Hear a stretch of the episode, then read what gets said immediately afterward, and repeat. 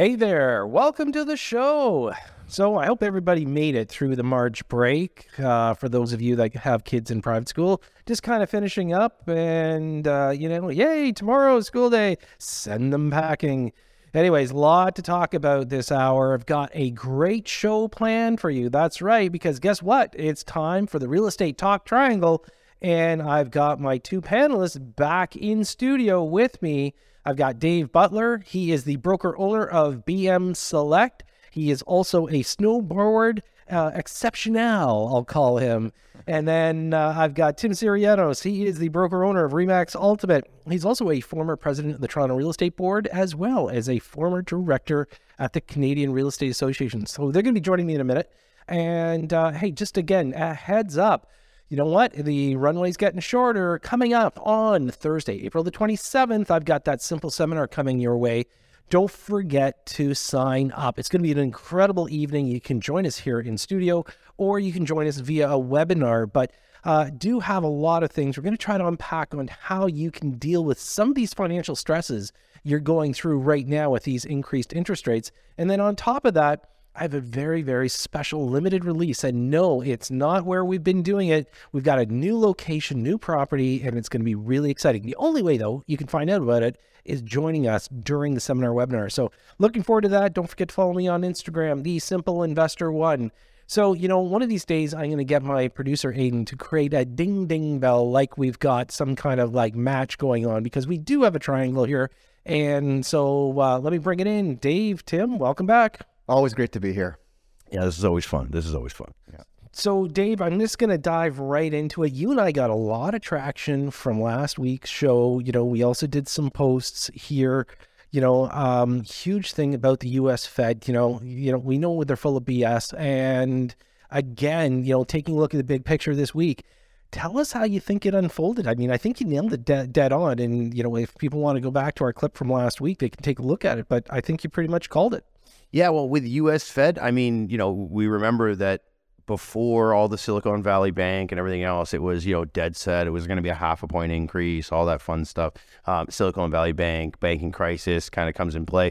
Then the markets had started pricing in a quarter percent uh, increase, and uh, there was a small outside chance that there would have been no increase. I think, you know, we talked about it on the show last week. It was um, if there had been no increase, I feel like that that would have absolutely just been such confirmation for the bond yields to start moving in the direction that will force the banks here to actually lower rates. But interestingly enough, the quarter percent increase actually did have like normally it had an impact. And what I mean by that is normally if if what happen what's supposed to happen happens, you won't see a lot of activity in the bond yield market. Right. Again, bond yields are, are tied more to the fixed rates in Canada. Well, yesterday the expected move happened, and we actually saw a very negative reaction to it. And what for obviously those looking for lower rates, that's a positive reaction because we saw the bond yields drop quite a bit. We saw about a six percent drop, um, and it was seemed like it was unexpected because it was really hanging around the minus minus one percent for about the day.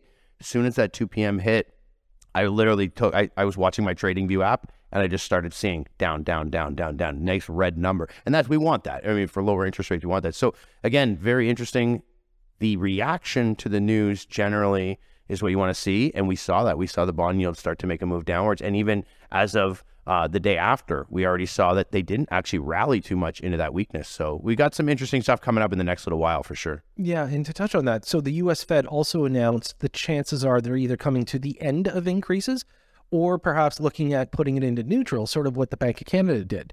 Now, again, a reaction to what they've done, um, you know, everybody that's been taking a look at it from a financial perspective, they're saying that means Bank of Canada is going to stay neutral for the next meeting. Uh, do, would you agree? Yeah, I think that's that's that's the signal. I mean, the price action kind of says, "Hey, U.S. Fed came out with their regular, you know, what they said they were going to do, but." The reality is the language they used was quite interesting in that it really looks like Canada may have hit the pause button at the right time. I mean, I think we all can agree maybe they should have hit it a little earlier. Probably should have started the raises a little earlier. But I, think that, that we belabored that point to death. But yeah, I mean, it, it's very interesting to see the reaction yesterday. Um, the news, the press release, Jerome Powell up there, what he talked about. Um, didn't really seem confident that there would be a lot of raises coming up. And if anything, to your point, I think there's a pause likely on the horizon there. And I think that's that bodes well for us here in Canada. Yeah, we're definitely not flogging a dead horse here, Dave. I mean, we can turn around and beat up the Bank of Canada all we want. I mean, completely full of it. So, anyways, not to worry. So, so Tim, you know, um, taking a look at the real estate world, you know, obviously, you know, uh, there are. I know you follow, you know, obviously the the trend setting situations. You watch the Fed, you watch Bank of Canada you know, as a as a prudent broker owner. Hmm. Um, not all realtors really have a good grasp of it. You know, I hope most of them do, but there are some that would question this. So again, let's let's just kind of dive into it. So when when you get a bit of a pause or almost a pause out of the Fed, we get a pause out of the uh, the Bank of Canada. You know, as Dave had alluded to, you know, we look at the bond rates. So maybe you can help our uh, listeners understand that where we get the fixed rate mortgages and where we get the um, variables. Well, it's really interesting because on my way into the studio, I was actually thinking to myself, you know, what a great opportunity to actually talk about the headlines and talk about the Bank of Canada, talk about all these media reports coming back, you know, coming out of so many different directions and angles, and how much confusion everybody is actually, you know, having right now at this point in time, right? Is there a pause? Isn't there a pause? You know, what did the bank, um, you know, the Silicon Valley Bank, you know, impact on on you know the real estate market even in Toronto? not just Canada, but in Toronto specifically, right? So, I mean, it's a great tie in to what Dave and, and you are sharing with me right now. Uh, we used to be able to predict as a real estate market maybe two, three months out, but now it seems like it's a week by week basis on what's actually happening right now. You know, you have a 40% drop in, in, in sales, but you've had a year over year. Let's make that very clear. yeah. But, you know, people are asking me that question. I'm saying, well, there's a 5% increase in sales, you know, from last month to this month. And then they're saying, well, there's a 27% drop in values. And I'm saying, well, there's a 1% increase in values from last month as well. So we need to be very careful when we're looking at, you know, I don't want to call it day trading, but, you know, looking at the media reports and looking at the numbers. What we're seeing right now is that people are actually seeing the marketplace as not wanting to miss the opportunity. You know, they're saying, okay, there's been a pause in Canada. Maybe we would have seen an increase of another quarter point. Now we're not going to see it because the feds are actually saying that they're in that, you know, pause environment right now too. We're seeing the CPI change on a monthly basis. There's no question we're going to see it change even more so next month. So this pause is very smart. And what we're seeing is a breath of fresh spring air coming into the marketplace right now where you're seeing a lot of people. And again, um, uh, not every neighborhood is the same. Not every area of GTA is the same. But what I can report to the three of you and everybody listening is we are seeing more and more people not wanting to lose their opportunity. They're seeing that, okay, this is it. Um, time to, you know, really educate myself and hop into the market. And we're seeing a lot more traffic out there. Yeah. You know, Dave, Tim made a lot of good points, and one of them obviously is you know treating real estate like it's a day, it's day trading, right? And and you know you and I talked to Bryn about this before, and we had Lisa Patel on the show, and and you know same thing, talking about the fact that you know people have started, to, you know, for a little while there they were, you know, trading real estate, and you know now that we see numbers fluctuating all the time, but truth be told, you know right now, if people can turn around and look more long term, right? You know, we we all know here at this table that the fact is that interest rates are going to come down. They cannot stay where they are. You know, interest is going. You know, the the inflationary numbers are going to come down. We know that, and you know, this month's you know definitely shows that they're on the downward trend. You know, the Bank of Canada said we need to get inflation under control. You have, so forget about going up. You know, maybe we'll see some downturn. But the whole day trading aspect of real estate, I mean, you know, you've seen it, and obviously people are coming to you saying, "Hey, what can we do, Dave?" Yeah, the well, I, I always call I call it fast money, right? I mean, you know that that's the you know the guys that when the opportunity exists, they're going to enter the market now. They're not long term. They are, hey, there's an opportunity here for me to buy this, do a little cosmetic work to it and flip it and make my buck. And we all know, everyone knows someone in their family, maybe or a friend that's that guy or that girl, whatever. Um, but this market is not conducive to them operating well. And so when we see the exiting of the fast money, that's always the first money that's going to leave. Another aspect of fast money is going to be people that are buying those new constructions really just to assign it down the road. Again, that's not to me and all of us a long term or even a medium term uh, investment strategy with real estate. That is looking at a fast and a opportunity that's presented itself at that time. That opportunity is not there right now. The the cost to do, you know, to buy a place and then cosmetically fix it up and then sell it, you know, it's risky. Are you going to even make your money back that you put in? So we've seen the exit of those people, which is great. And to Tim's point, we're seeing more of the, you know, the long-term investor has been coming back now. And I don't want to say coming back because they've been there for a while, but they've been sitting on the sidelines very patiently. And I think the bulk of them now are starting to, you know, as you said, Tim, just kind of get out. And, you know, we're seeing a lot more. You know, we're seeing even more purchase agreements. I don't want to say we're seeing a lot, but I mean, when you look percentage-wise, and again, I don't think a couple weeks makes a trend, but I think we're starting to see so it's slowly the tide turning a little bit. So Tim, you'd say window shopping, wouldn't you? well, yeah, window shopping. It's it's interesting because you know our our industries are so kind of married to each other and there's like a chain link fence right so you're looking at you know people uh, approaching a realtor and then we send them to the mortgage broker and, and they come back to us and we go out and then you see the purchase agreements and then the lawyers they see it two and three months after that right so if you talk to a lawyer right now they're saying i'm not seeing anything right now um, but you're talking to Dave and, and his industry, and you're seeing it, and then you're looking at ourselves. There is a lot of people, and I, you know, I want to kind of step away from the word investor right now, or people who are coming in. I want to say that the end user, the people who are looking at moving up, moving down, moving sideways, for whatever the reason may be, they're actually the ones that we're seeing the most. In the investor market, uh, people who bought the pre-construction, you know, uh, properties, you know, four or five years ago and are coming due, yes, there are some people who are in a place that, you know, they shouldn't be right now. But there is so much demand in that market that they're being gobbled up and we're not seeing, you know, a drop or a risk that we should in any way be concerned about. Yeah. Great point. By the way, uh, folks, we've got a lot to talk about today, uh, a lot of hot topics. And um, so we're going to come right back with Tim Syrianos and Dave Butler and don't forget, if you haven't signed up for the Simple Seminar coming up on Thursday, April the 27th, do it. Go to thesimpleinvestor.com. And when we come back, we've got more. So stay with us. We'll be right back after this. And welcome back. So, in the studio for the Real Estate Talk Triangle, I've got Tim Siriano as broker owner of Remax Ultimate, former president of the Toronto Real Estate Board, and former director at the CREA. So, CREA is the Canadian Real Estate Association. And of course, I've got Dave Butler on the other side, and Dave is the broker owner of BM Select. Uh, just before the break, we were kind of hammering away at the U.S. Fed, and if you catch any of my posts, you know what? They're full of it. Um, you know, they've really done a number on people, uh, you know, with the increases and everything else. And, you know, there's a bit of that punishment feel. And I think the Bank of Canada was kind of following suit, you know, as a little brother that always follows around big brother and, you know, we're at this point now where we're starting to see all the cracks coming up through the armor. You know, we know that inflation's on the way down. You know, yes, their measures. Did it work? Yeah, they're going to pat themselves on the back. That's the problem with this. Uh, you know, Dave, I'm going to go to you on this. You know, I, I, I hate it because they're not right. They they're making people suffer. They're they're making industries suffer. They're making businesses, you know, you know, take on more debt than they need to. You know, people were turning around. They kind of fooled us saying, "Hey, we're not going to increase interest rates." But now in the end, you know what's going to happen? You're going to get the Bank of Canada, Tiff Macklem's going to sit there and say, "Look, we were able to control inflation. Look, we did it in, you know, 12 months." Hey, screw you that we affected, but look at us. We did our job.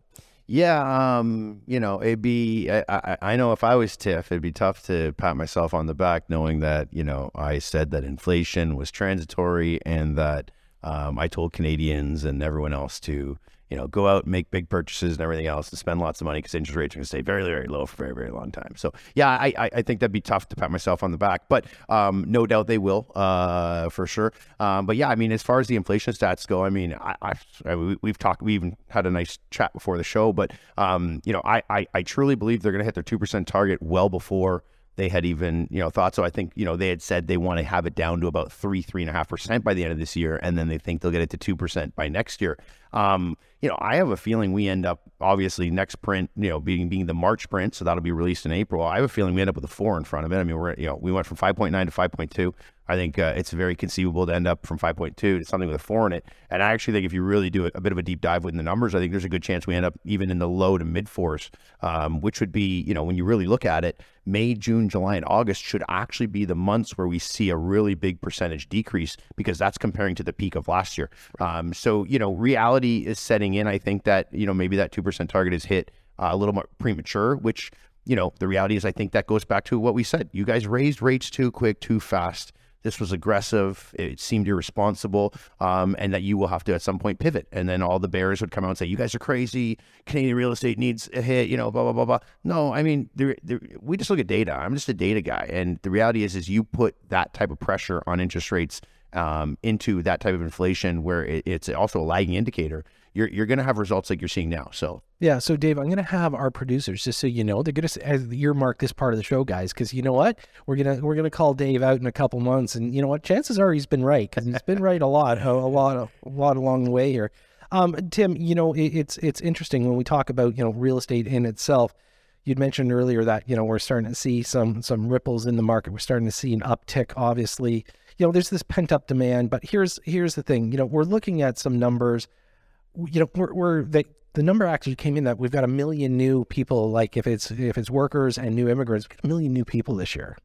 I mean, that's a big number. You know, people got to understand supply and demand. Like, you know, all these people that are just they're sitting there with bated breath. Like the government thought that if we increase interest rates, they're going to push that price down on that real estate, and yet there's no inventory added. So here's a headline that you can look up very easily and quickly: nineteen thousand you know approvals for purpose-built rental units, and only 1,700 have been built so far. I know that was so. Staggering. I mean, eh, there, there you go, right there. I, I think the number one question is why. You yeah. know why, and and part of it is interest rates. You know, part of it is supply. You know, part of it is being able to find labor. Hang on, pick me in the corner here. Yeah, uh, no, but you, okay, but who who was going to build the nineteen thousand? See, there's the thing. And, and as I mentioned, right? Yeah, like how, how are you going to do that? Like well, if you're asking government to build, I mean, there's no way they're going to build. They just they just can't. I mean, you know, so so you need to bring in the private sector. In the private sector, they're not uh, giving them enough incentive to do it. And you know, when when you're hearing reports that you know if an election happened and you reintroduce rent control and you introduce you know to the new units and you start looking at you know kind of messing things up, right? Like why would the investor actually come into the market and build purpose built rentals if there's no return on the investment, if, there, if it's just too cost prohibitive to actually build them.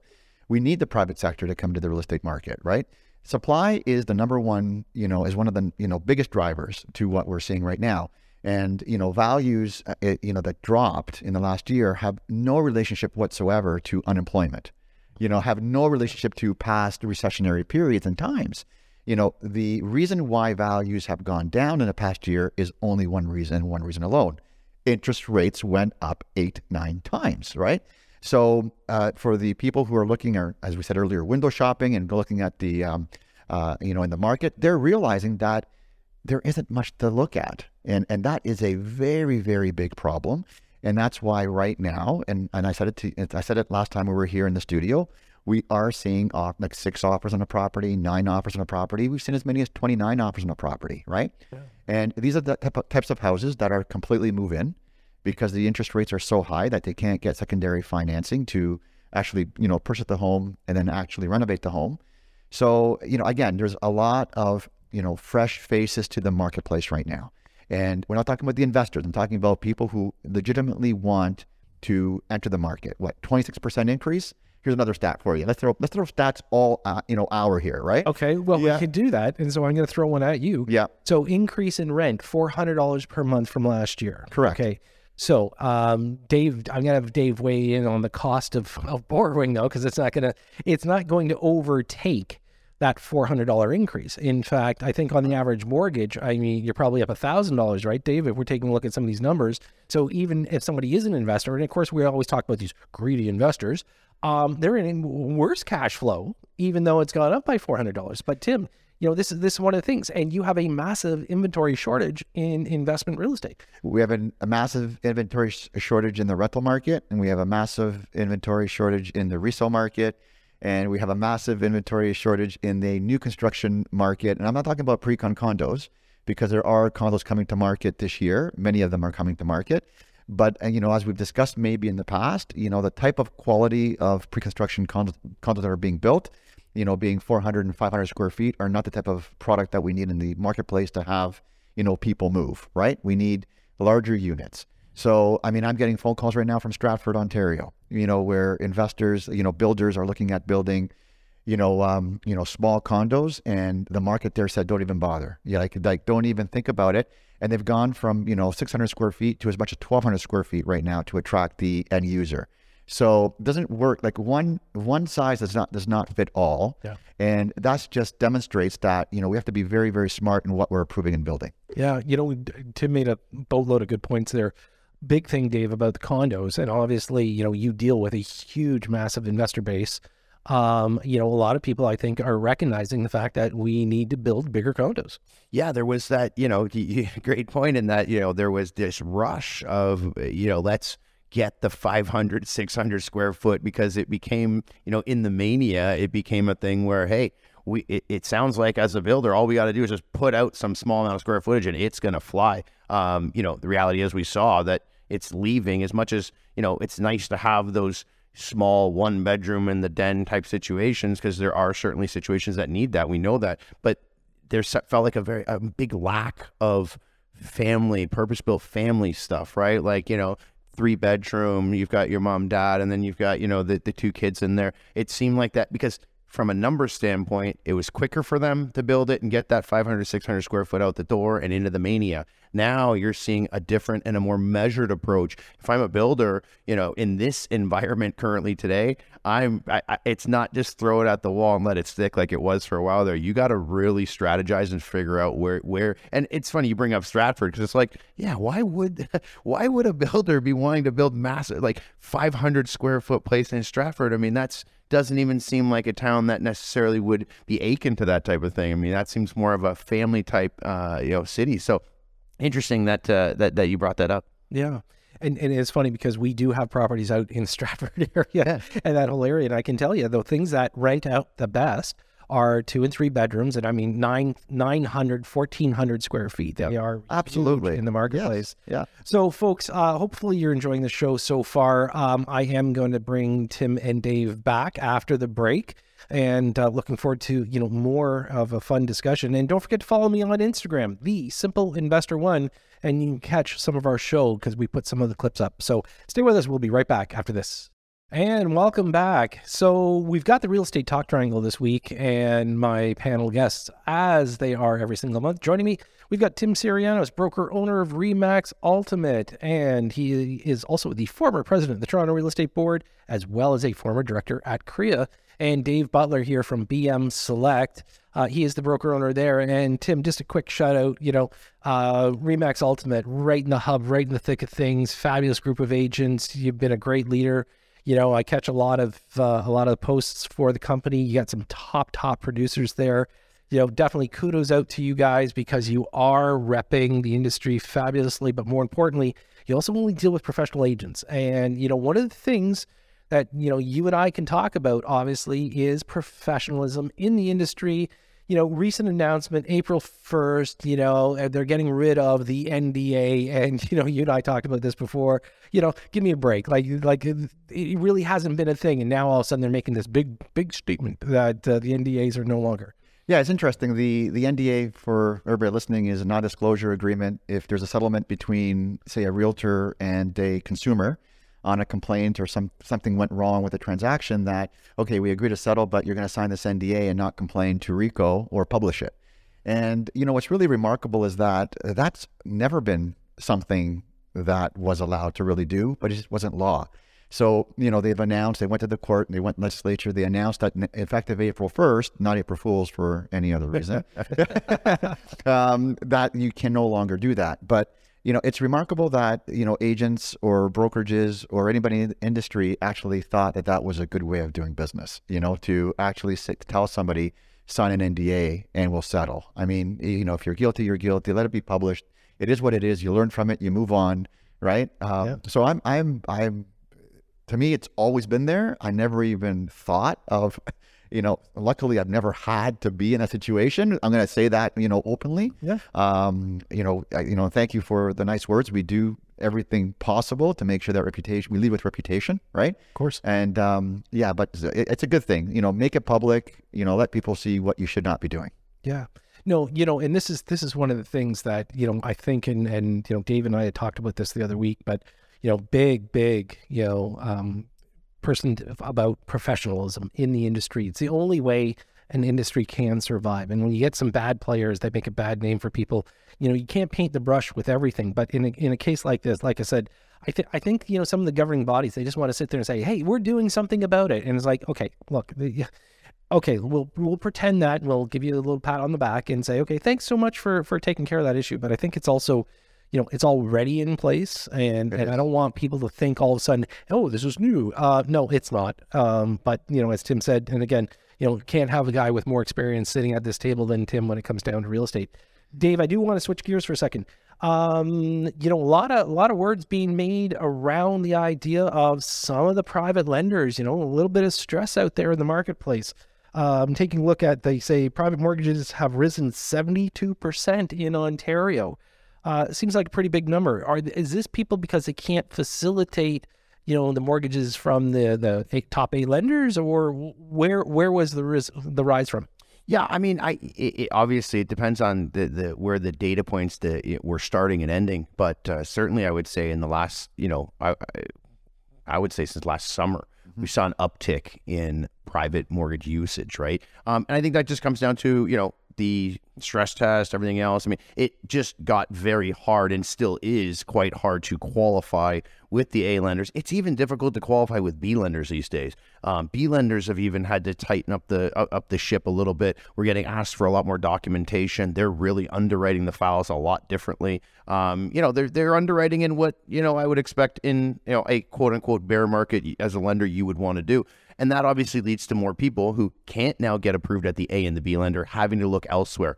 Um, and that's going to be private lending. You know, where I get scared um, when that type of thing happens is that this mania that we went through, the uptick, um, it showed one of the things to me was that there's a lot of people that were looking to place this newfound equity in other places. They'd heard about heard about private lending. I'm going to get into private lending, and we were seeing some really nasty deals. And what I mean by a nasty deal in the private mortgage world is a deal where the lender is exposed, meaning the lender has lent money on a property where, if for some reason something was to happen, the borrower couldn't pay, the lender would actually have a tough time getting their money back. And we saw this kind of reckless abandon, you know, uh, 90% loan to value second mortgages. Like I come from mortgages, it's in my blood. You know, when I'm learning this in my early 20s, you, you, there are certain rules, and that is you never entertain a second mortgage past 85%. There's just certain rules you have to employ. And to see those rules being thrown aside and, and seeing the reckless abandon, it was scary to me.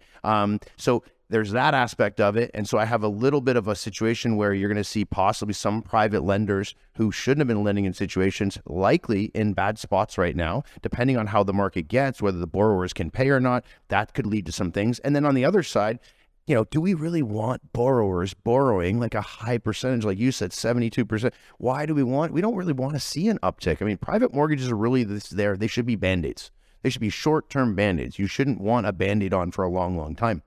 Um, it's just something we don't want to see. But the uptick is definitely it makes sense to me. But obviously, the hope is that when we get a bit more affordable interest rates, maybe that elusive three nine nine, that we see less. And it would be interesting, maybe coming back in the summer and seeing the statistics on whether that number has actually dropped.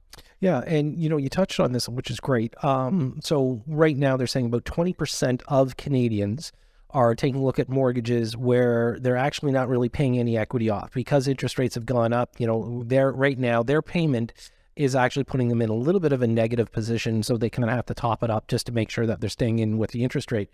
But you know, Dave, that's indicative of the timing, of course, because you know, if if you and I talked about somebody that took a mortgage right now, November twenty one man, and they went five year fix. They are cruising for the next four years. Like they're in great shape, right? And this is this is one of the things that I think people have to realize that there are some people that are going to suffer a little bit, okay? And but to start painting the brush because here's the, here's the problem is that all of a sudden again looking at our headlines because we get them all the time i know i know our producers give you guys the headlines say hey here's some talking points we just we go off on our own tangent sorry ian but you know big picture stuff when we take a look at those numbers is like, well, what did you expect? You know, like this, this, this is this is a little bit of reality coming forth. So, you know, using a little bit of that extra uh, uh, equity, as you and I've talked about, Dave, uh, you know, that leverage to last kind of thing.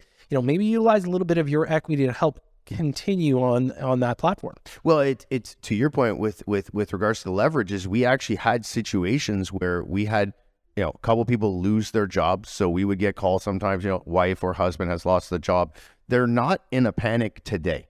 But the problem is, if they've lost their job, we won't be able to refinance them. If they're looking for any extra little cushion, it's hard to get them approved because they're not approvable. Well, on the flip side, that's how some of these private mortgages were now increasing because private mortgages, a lot of people don't realize a lot of them are interest only payments, right? You can actually set it up where it's just an interest portion. You're not paying off the principal, which obviously helps affordability. So we actually had people taking out small mortgages because they felt it was a cushion to them to just have that money in the bank while they were still looking for the job. Rates were going up because they could see the aggressiveness and just giving them that cushion. And I didn't think it was a bad thing. I mean, at the end of the day, you want to always put yourself in a situation where you're not having to sell your home when you don't want to sell it. Yeah. And I think there's nothing wrong with it. So to provide some perspective here, right? Because I, I, you know, I'm I'm in a different trench than everybody else, Sure. and I see things uh, from a different lens sometimes. So you know, last March we entered a tunnel, right? And when you enter that tunnel, it gets darker and darker before you, before you see light again. So I see these private mortgages as well. I've seen some of them interest only. You know, great. You know, thank you for touching on that interest only. You know, part of it. But now uh, I'm finding that people who've held on and have decided not to participate in this market um, the, the big question is, how much longer do I have to wait? Well, now it's okay. It's no longer the darkest part of the tunnel. Now we're saying, okay, it could be, uh, we don't even say months. We can say it could be three more payments. It could be seven more payments. It could be five more payments because you want to provide the right perspective. Yep. So people don't sell their house at the wrong time, right? And don't make a decision based on a knee jerk reaction, right? So now we're months. How many months of payments are you going to be in this so we can eliminate that interest only you know, mortgage or, you know, look at the marketplace of where it's going to be. Because now we are talking about August, September, October based on, you know, and I don't think that, uh, not to go away from your prediction, um, I, I don't know if 2% is a target anymore for inflation. I don't, I don't think that they'll wait, you know, for 2%. I think that, and don't be surprised if we're in the high threes before they, they totally back off, I hope. you know? So, so, I mean, but that's just, you know, what I think. Yeah. No, well, you know, it's a good point. So, you know, let's see if Tim or Dave are going to be right about this. of course, we've got them on tape, so we will be able to find out. Uh, folks, we're going to go to a quick break, but when we come back, I'm going to have more with Dave Butler and Tim Siriano. So stay with us. We'll be right back after this. And welcome back. So we're in the home stretch here at Simply Real Estate, and it is that real estate talk triangle that we've been doing all hour. Uh, Tim Syrianos joining me. He is the broker owner Remax Ultimate, former president of the Toronto Real Estate Board, as well as a former director at CREA, the Canadian Real Estate Association. And I've got Dave Butler, and he is the broker owner of BM Select. And uh, when he's done there, he's going to end up being a snowboard instructor out west. uh, so I'm going to go visit him there for sure and get some lessons. But, anyways, guys, so um, interesting stuff in the news, you know, all week. Obviously, we've been touching on a few of the topics. Uh, Tim, I'm going to throw one at you. Josh Matlow announces a run for the Toronto mayor. Of course, there's a lot of people throwing their their uh, you know their hats in the ring, but um, really, you know, do you think do you think he shooted himself in the foot by saying planning on increasing property taxes right out of the gate as a platform? Well, I don't know if should stay totally neutral right now and say good luck. you know, uh, no. I, I really did not expect to have any person come out and run for mayor and talk about a you know a tax increase. Yeah. Uh, we are talking, you know, let's remind Torontonians that you know we had a double realty tax increase.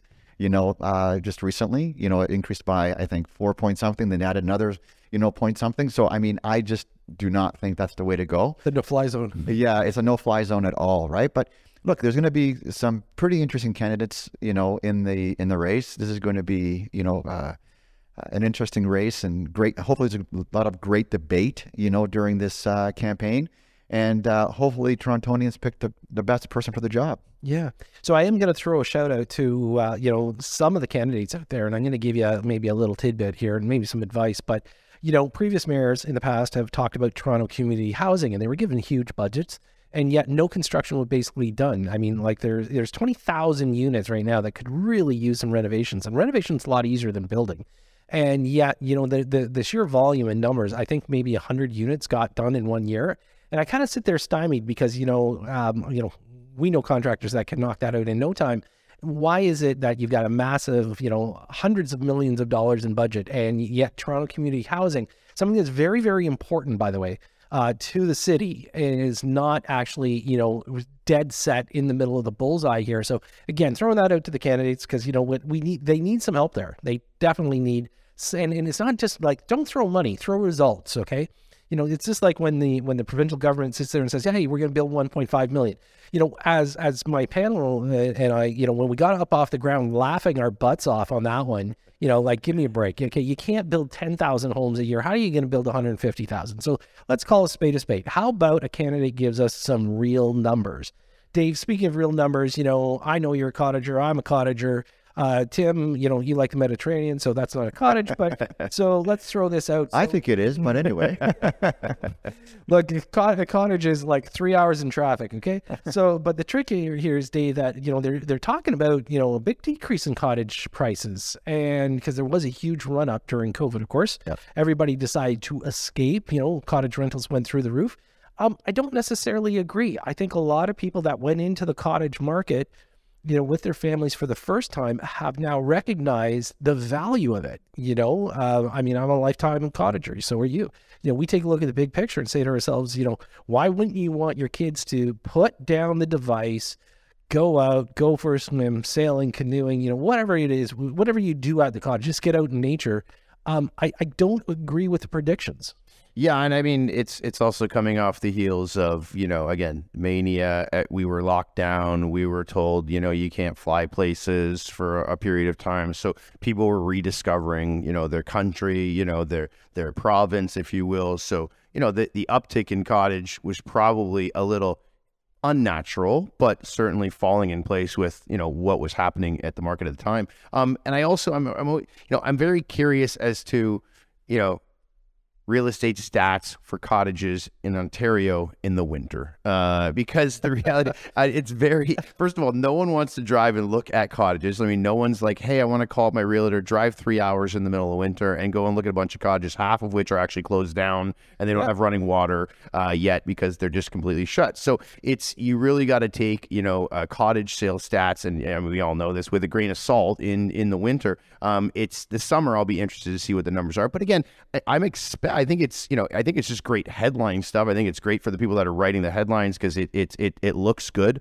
But the reality is, if you do a bit of a deep dive in it, it makes sense that we're not going to see the same craziness. But to your point, look, Cottage Ontario are going nowhere. Okay, It- it- we're not. There's no new lakes being manufactured. So the when you've got waterfront property, you are sitting on something that, as they continue to increase the population here in Ontario, there's gonna be more people that are going to demand and want to go and experience that. So if you're holding on to that property, you probably don't want to sell it, and that could obviously be another factor of why they're seeing sales numbers down because a lot of people are not going to want to sell their cottage. I can sit here and say even if I wanted to get a different cottage, I would not sell my existing cottage. It is too lucrative to have as a short term rental, medium term rental, or even a long term rental because supply demand, as we talked about earlier, just does not bode well for getting rid of that. Yeah, and especially if you're trying to build in cottage country. You know, I know a lot of people. Tim, you've been going through, you know, some some builds for different aspects of your business. But Yes. you know, if anybody's ever attempted to build in cottage country, just add twice the time and twice the price. I'm just gonna make it really that simple. Well, absolutely. I mean, it, I can't uh, imagine, you know, getting supplies, you know, through some of these roads. And, uh, you know, I have a, a great colleague who's in uh, Honey Harbor in Georgian Bay, and, uh, you know, he uses a barge to get, you know, all these supplies across those little lakes, you know, onto little islands. And there's dynamite used. I mean, we're talking on a show right now where people are thinking that you pour concrete you put some drywall up and you're done. But you know, in cottage country, we're talking about using dynamite to blow through rocks. You're you're looking at you know getting supplies and and uh, machinery on these barges and floating across a lake. And it's funny, I saw last summer a helicopter go over top with a generator to drop onto an island. Yes, It's one of those scenarios. yes, absolutely. So, uh, Dave, some final thoughts. So, you know, let's let's let's close it out on a on a, a positive note. Let's trash some more of the Fed Canada. Um, interest rates. You know what? Everybody's here. We got a spring market, right? Tim Tim's been very clear that you know we we we see a heartbeat. We definitely see a heartbeat. We're starting to see the odd multiple offer, basically from the neighborhoods that people really want to be in. Do you see the potential of some of these hello, all the top five lenders. Please make sure you discount your rates because you should. You're not getting any business. that's a good, that's a good segue. Um, yeah, look, we you know the, the the direction of the bond yields is in the right mo- is in the right space for us to see some lower fixed rates for sure. When that happens, that'll be the interesting question. Um, there obviously you're going to have some banks kind of puckering up a bit because of liquidity issues out in the states. So you could see a little bit of a liquidity premium, much like a, li- a risk premium being added in temporarily. But I think you know we we want to look at the main points here. We need inflation to come down. That's going to lead the Bank of Canada to stop raising rates, which they've seemed to have done. It's also going to lead for the bond yields to come down. That's important. We also need we we're going to need to have the United States not necessarily go through a crazy banking crisis because that's only going to put undue pressure on our system as well. Um, and obviously, we need the time to work out. Right, we are on that precipice of the spring summer market. It would be nice to have a bit more affordability to help some of the new buyers that are going to be entering the fray. Um, but I think we I, I really do believe we got a chance. I mean, if we can get that nice March print in April for inflation, have that down, see how the bond yields react over the next little while, there is still the hope that at some point in the maybe summer, May, June, we could see that elusive 399. And I just want to add that, you know, history may not repeat itself, but it definitely rhymes. I've, I've said that saying many times on the show. And if you look at 08, when the U.S. went through a tremendous banking, you know, and financial crisis, you know, what stood tall was a banking system, Canada, and the way that we that we functioned, that you know, just drove right through it. Uh, there, yeah, there were some scars, but nothing compared to what they went through, right? So, again, as the, this news that Dave has shared with us, you know, that I 100% agree with, you know, you're going to co- continue to see a longer spring market. We may not see you know, as the numbers get better, we may not see a summer lull. You know, we may, we may actually start to see of more of like you know a train kind of picking up some steam and and moving. And I, when I say a train picking up steam, I don't mean like out of control. I just mean like it's just going to start you know getting back to normal, if I can use that word kind of loosely, and then uh, you know a better fall going forward. Yeah all great points and normal. Gee, Tim, I'm not sure we're going to figure out what I don't know what is, normal is anymore. Yes, it's like saying affordable. There we go. wow. And on that note, folks, uh, so that's a wrap this week for the Real Estate Talk Triangle. Thank you to Tim Syrianos and Dave Butler for being in the studio each month with me. Really a lot of fun today. And um, I do want to thank my producers. They keep it simple for me uh, Aiden and Omar in the booth. Um, thanks for doing what you guys do. I want to thank Ian Grant, you know, at uh, at the headquarters there, making sure that we do keep it simple. More importantly, I want to thank you for tuning in and making us the number one real estate talk show. And of course, I will be back next Sunday as usual. I'm your host, Todd C. Slater. You've been listening to Simply Real Estate right here on News Talk 1010 Toronto.